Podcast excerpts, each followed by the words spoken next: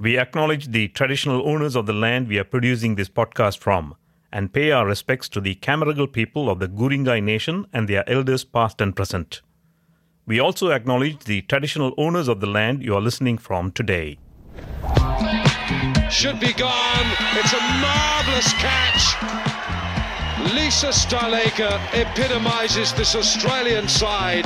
Australia are the 2013 Women's World Cup champions. Yeah! Perfectly flighted delivery by Alana King drew Tammy Beaumont out. Alyssa Healy very quick to take the stumps. Just listening back to those amazing moments gave me goosebumps. Two women cricketers with South Asian heritage helped Australia win the World Cup in 2013 and 2022. Lisa Sthalekar was born in Pune, India, and Alana King was born in Melbourne after her parents migrated to Australia from Chennai. Commentators say Alana's bowling often reminds them of legendary leg spinner Shane Warne. Both Lisa and Alana have become an inspiration for Australia's multicultural society. They've encouraged girls to pick up balls and bats despite the challenges.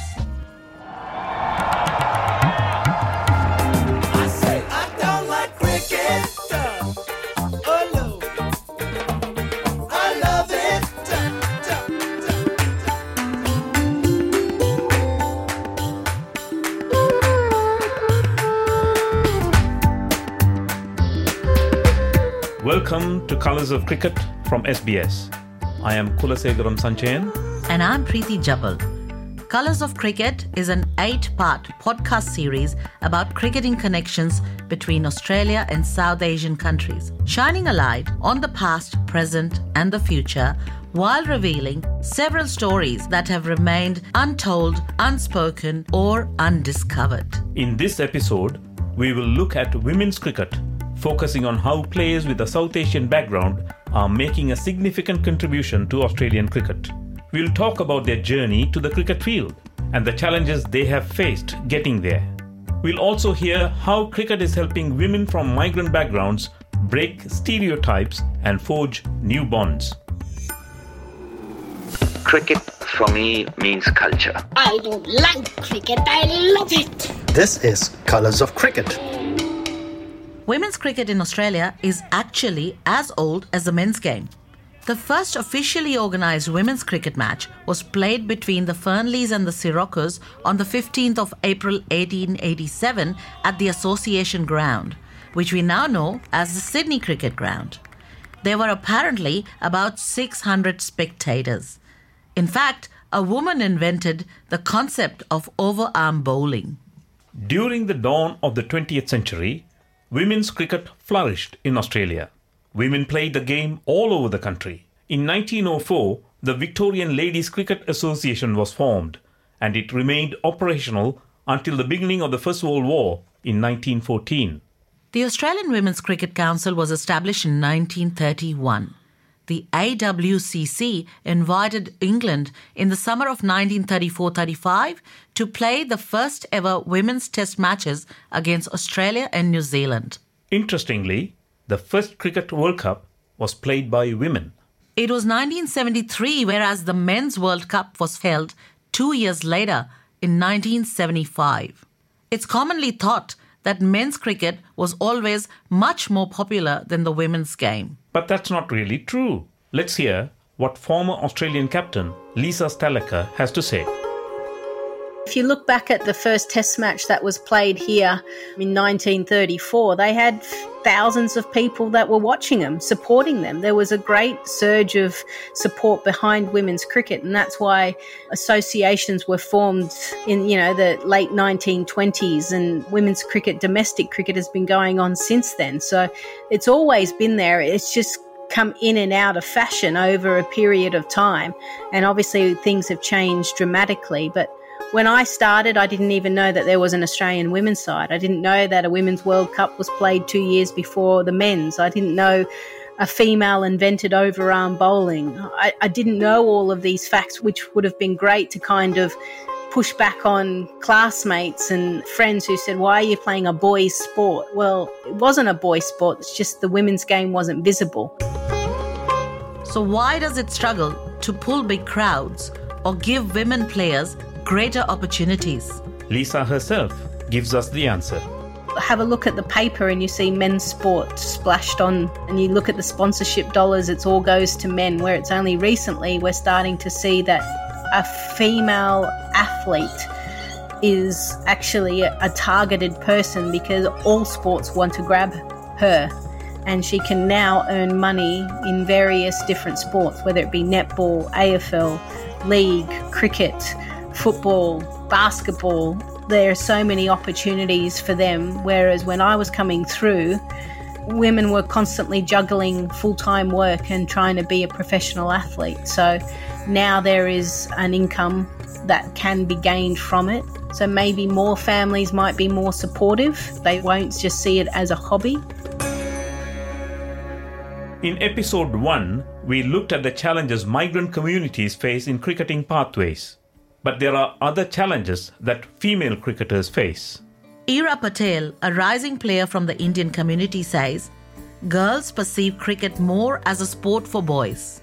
She says, unlike boys, girls who choose cricket over other things face many challenges right from the beginning.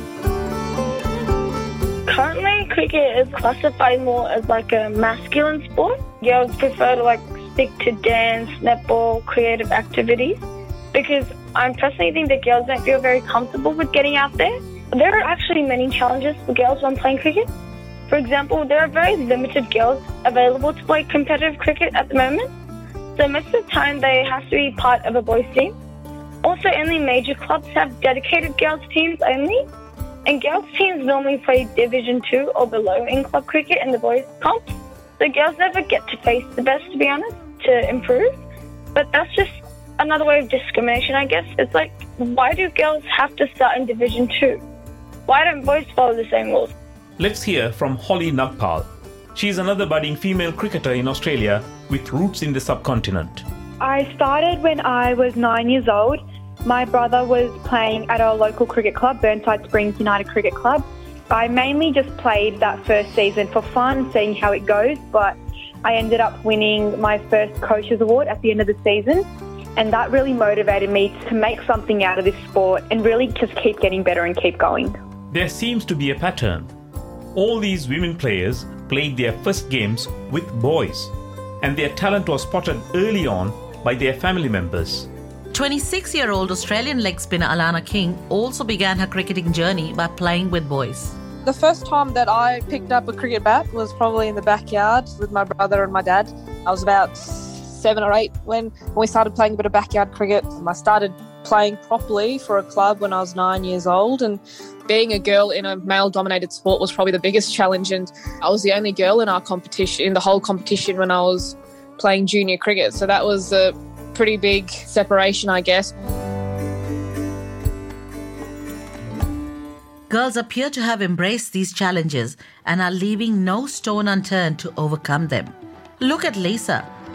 I played in the backyard like most kids do here in Australia, and then obviously went to the SCG, enjoyed that experience, and saw that kids were playing on a Saturday morning. So asked my father if I could play cricket on a weekend, and he said, Well, they're all boys, girls don't play cricket. So he went and inquired at the local club, which was West Pennant Hills Cherrybrook. They said that there's no girls there, but if your daughter wants to come down, then we're happy to welcome her in. And so I started under 10s there. And because of my hand eye coordination, my father saw that I had some kind of skill and realized, you know, he's probably not the best person to help me through this journey and, and started allowing me to have private one on one coaching, which obviously really assisted. Lisa stresses that playing amongst the boys at West Pennant Hills in Sydney's northwest helped her a lot, especially in terms of toughening her up. What I learned playing boys cricket is hard cricket. They didn't care that you were a girl. You learnt a lot about yourself and being resilient. I don't think I ever really got teased too much. I just wanted to perform well. I just wanted to contribute, and I was lucky enough that I had the support of my teammates and the coaches and And obviously, my skill level was good enough to be able to compete with the boys. Looking back now, and, and given the structures that are in place for female young girls, you can play in all girls competitions, but I wouldn't change playing boys cricket. I think it made me a hardened cricketer. Colours of cricket. We should also acknowledge that women's cricket is gaining popularity in Australia since the introduction of the Women's Big Bash League in 2015 16. More than 86,000 fans turned up to watch Australia beat India and win their fifth T20 World Cup at the Melbourne Cricket Ground in 2020. The 2022 World Cup final between Australia and England in Christchurch also drew a large crowd. Michelle Enright, Chief Executive Officer at the ICC T20 Men's World Cup Australia, says Between those two events, we're really starting to elevate the women's game globally and made front and back page of newspapers. It really is getting a lot more coverage now, so we're just absolutely delighted with that. And there was a 17.5% increase in female participation here in Australia, mm. even with the pandemic. So, you know, that was just wonderful. And really, Cricket Australia are to be commended for, you know, how they've kind of invested in the women's game. They really are taking a, a great leadership role in that. Malcolm Conn, chief cricket writer at the Sydney Morning Herald, says Cricket Australia is putting a lot of emphasis and investment in making sure that women's cricket in Australia is a more attractive game to South Asian players and fans. He says TV coverage has also increased. The conversations that I've had with Cricket Australia recently, Cricket Australia are going to put a lot of emphasis and investment in making sure that cricket in Australia is a more attractive game to South Asian players and fans. If you look at Cricket Australia over the last five years, they invested very heavily in the women's game, maybe a bit more than that now, with I think seven years with the Women's Big Bash League. It's made an enormous difference to the standing and the standard of women's cricket because you get best players from all over the world. Young players here get the opportunity to play against them, they're exposed on TV. And that now obviously reflects through to the coverage of women's cricket generally. That's that hasn't happened by accident. That was because of a lot of investment by Cricket Australia and, and the states to improve the standing and the opportunities for women. And now the next strategic objective is to make sure that Australia doesn't miss the opportunities presented with South Asian migration. Perhaps this is the reason why many girls from South Asian countries are traveling to compete in Australia. They play in clubs and Big Bash League. Meet Janatul Ferdos Sumona, who moved from Bangladesh to play club cricket in Australia. Australia club পর্যায়ে cricket আসলে অনেক আমি Bangladeshi last Club cricket in Australia is so much better. I played in the Bangladesh national team and in the Premier League there, but in the last two years, I'm playing Australian domestic cricket. Australian cricket is at a much better level in many ways. Even though Indian male players are not allowed to participate in the Big Bash League, India has been a major source of talent for the women's equivalent. But that might change once the female version of the Indian Premier League kicks off. Journalist and author Gideon Haigh thinks it will completely change the cricketing landscape. I think until even 10 years ago, although there was women's cricket in India, it was sorely neglected. Certainly got nothing like the heritage that it has in Australia. We've played test matches against England since the 1930s. India looked, by comparison, a relatively recent arrival. But the thing is, as we've grasped in Australia where men's cricket is concerned, when India gets its act together, it's very, very formidable. Once they decide that something's important, once they throw their weight behind it, they can become champions in a relatively short period of time. Australia's been the pace setter, of course, in women's cricket over the last 10 years, but it's had to be in order to keep a safe distance between itself and India. I mean, India's women's cricket, its chief obstacles are in India, not in the rest of the world. You know, Smriti Mandhana and Jhulan Goswami and Harmanpreet Kaur, they're absolutely world class players who could build a successful women's dynasty. And I think they've benefited a lot from having played in Australian conditions, being exposed to Australian professionalism, and having the opportunity to be stars in the little world that women's BBL has created.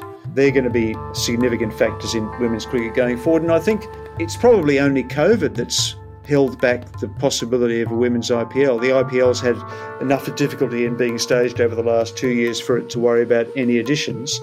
But that's the logical next step for the IPL is to build a women's dimension. And once they do that, all bets are off. The ecosystem of women's cricket will change every bit as much as it has for men's cricket. It's interesting to me that the BCCI are apparently going to stop their women's players playing in this fair break competition in the UAE. They're starting to be a bit jealous of their women's cricketers' involvement elsewhere, which suggests to me that they're going to start consolidating India as a, as a base for women's cricket going forward. However, Lisa Sthalekar believes it will not hamper the flow of opportunities for both Indian players and Australian cricket or the WBBL. I don't think they will stop coming. I haven't heard any reports that that won't be the case. My understanding is that ICC is trying to create three clear windows for the 100 WBBL and the women's IPL to prop ups because some national boards can't afford to pay their players what maybe Cricket Australia can. So the domestic competitions allow that to happen. And I'd like to think that BCCI will still allow the female players to play in the WBBL because at the moment it's the best T20 domestic competition in the world. And we've seen players, South African players, Indian players, when they've come out, they've learnt a lot. Harmanpreet Kaur talks about the lessons that she's learnt, even just from a nutritional point of view, what the Aussie girls eat to help her recover and get, gain more strength. So, just those little things can be really important for that player to take it back into their own state system and their own national system as well. So, I'd like to think that it will continue. That raises an interesting point. How about homegrown South Asian heritage players flooding WBBL in the years to come? I seriously believe many girls are ready and waiting for the right opportunity. Holly Nagpal is one such player and is ready to put her name next to Lisa and Alana. Uh, the next few years, I see myself playing in Premier Ones, making really good runs there, taking lots of wickets, and hopefully signing a Big Bash contract as well with a Big Bash team and working my way up from there, I guess. Obviously, at the moment, I'm playing with Cricket Victoria in their underage pathways, so I aspire to keep going down that pathway and signing contracts with the Cricket Victoria women's team, signing contracts with the Big Bash League, and hopefully one day working my way up and playing for Cricket Australia, which is the ultimate goal. And I'm very, very grateful for the opportunities that Cricket Victoria has already given me, and hopefully through the Big Bash pathway, I can play for Cricket Australia one day. However, there are many challenges for women to rise through the ranks, especially when they come from a migrant background. These are different to those migrant men face. Even the office bearers of Cricket Australia acknowledge these additional challenges. Mel Jones is the first woman of colour to reach the board of Cricket Australia. A former Australian national player with a West Indian background, Mel Jones thinks that men's cricket still gets priority over women's.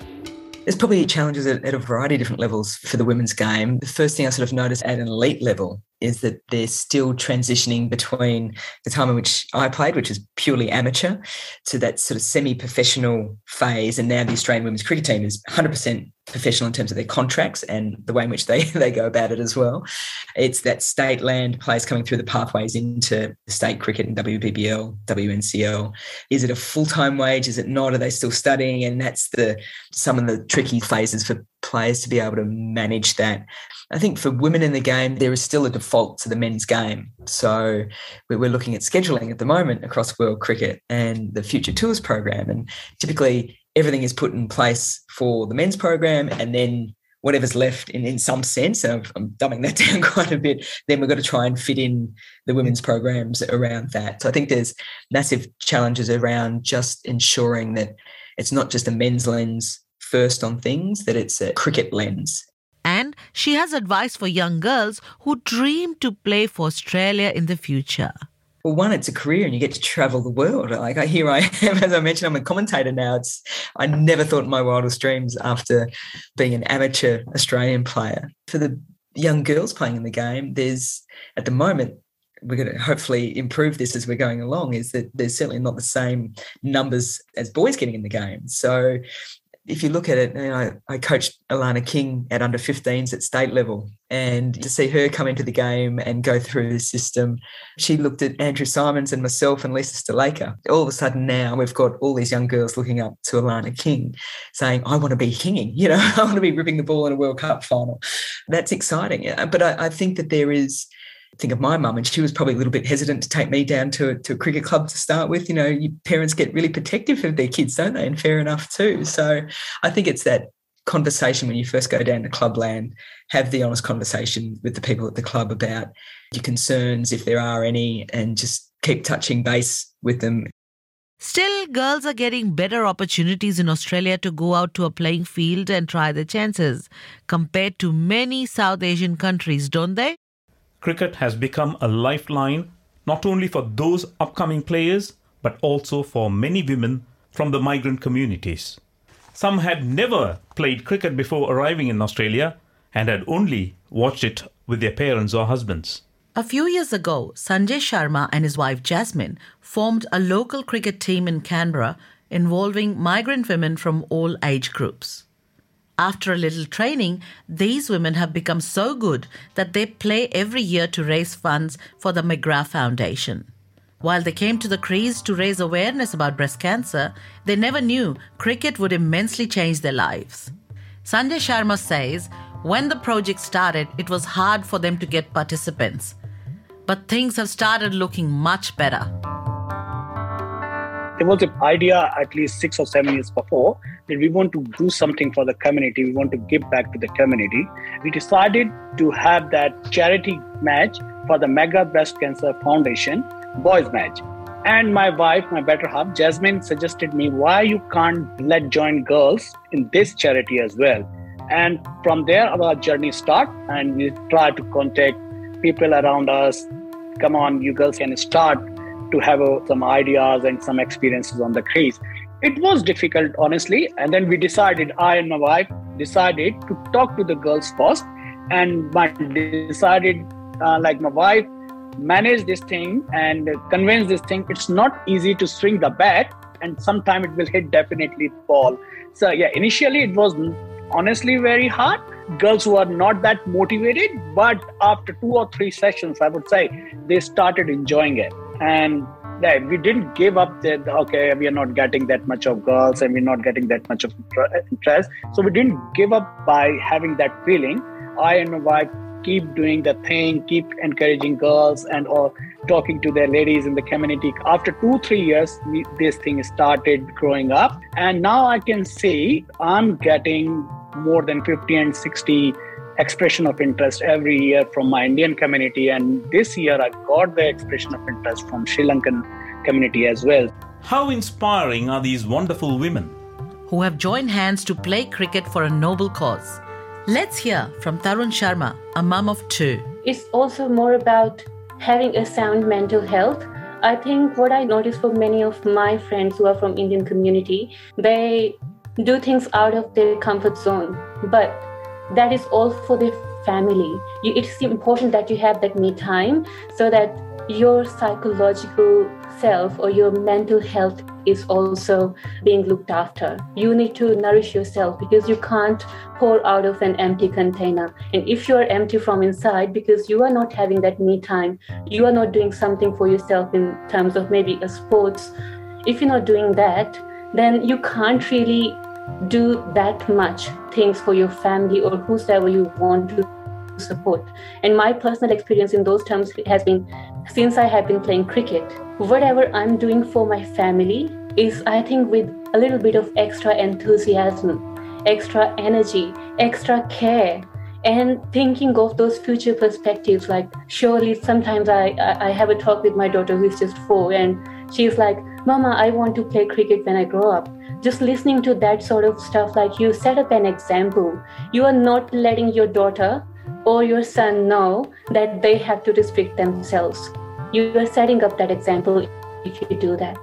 And here's another mum pallavi who says it was great to set an example for her daughter.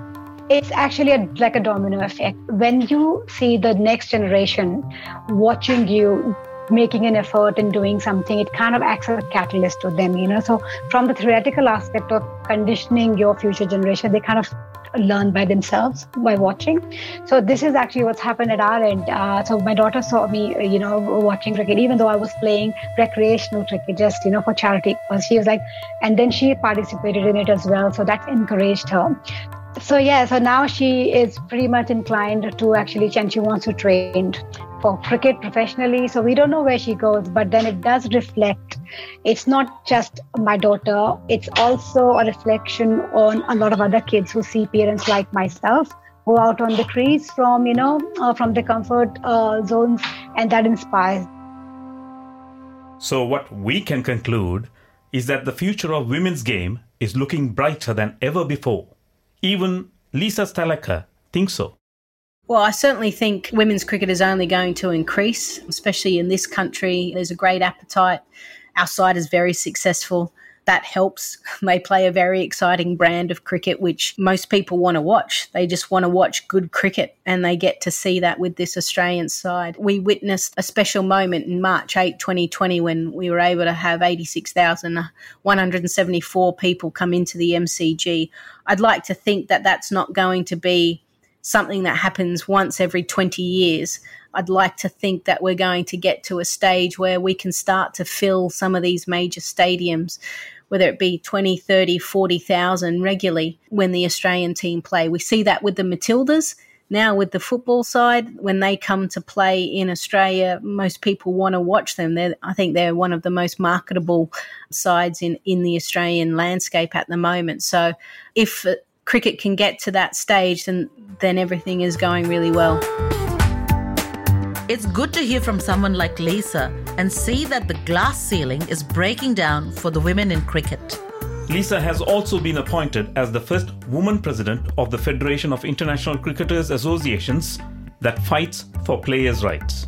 And even though the women's game has received more recognition and coverage than it once did, there is still a large gap in exposure, salary, opportunities compared to the men's. This is one of the biggest issues many of the sports governing bodies are trying to address.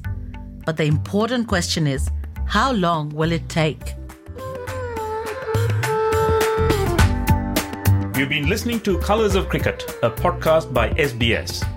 Our production lead is Diju Shivadas. And the series producers are Sahil Makar, Avas Parajuli, Matsal Patel, Preeti Jabal, and me, Kulasegaram Sanchayan with input from the nine South Asian language programs at SBS and external advisor Patrick Skeen. Sound design by Max Gosward. For more information, head to sbs.com.au slash colours of cricket.